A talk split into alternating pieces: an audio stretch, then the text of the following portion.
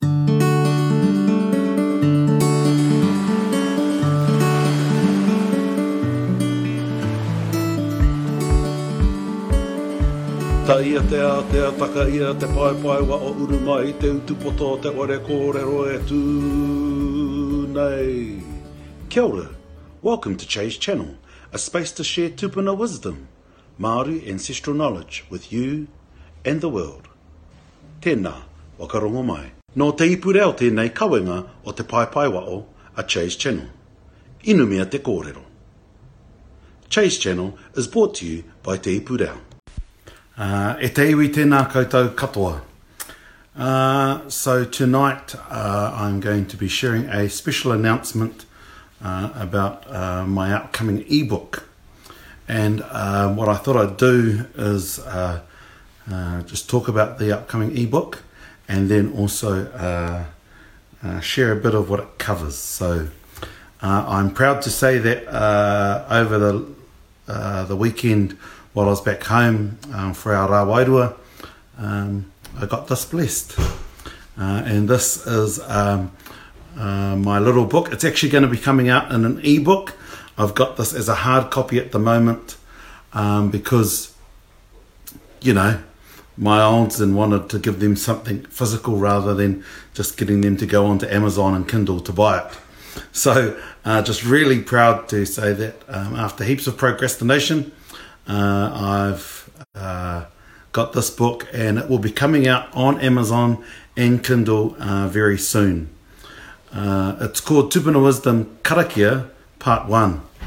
And so uh, what, it, what it covers is, is traditional Karakia Māori uh, and it's an introduction and it actually talks about a type of Karakia called Tātai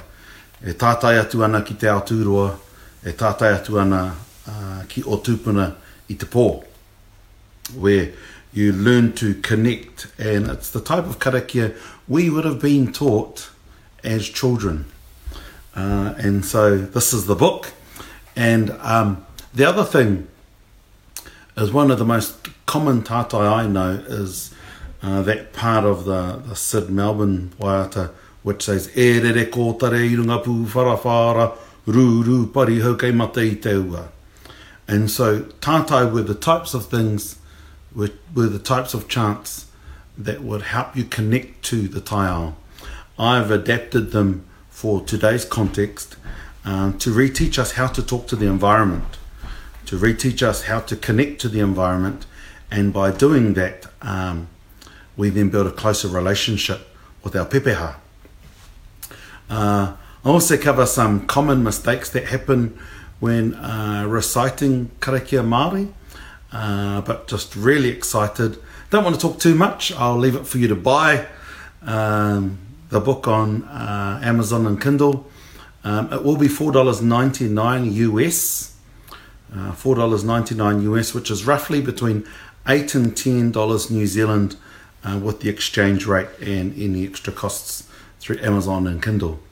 Um, if people are wanting hard copies, then let me know that you're interested, and then I'll decide if there's enough interest, then um, I will get some printed and sell them.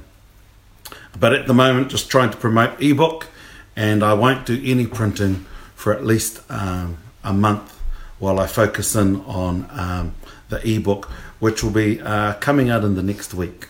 So just wanted to share this with everybody and um, we can go from there.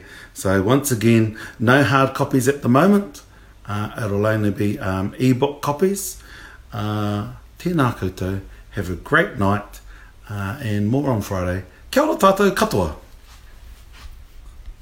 Nā Te Puni Kōkiri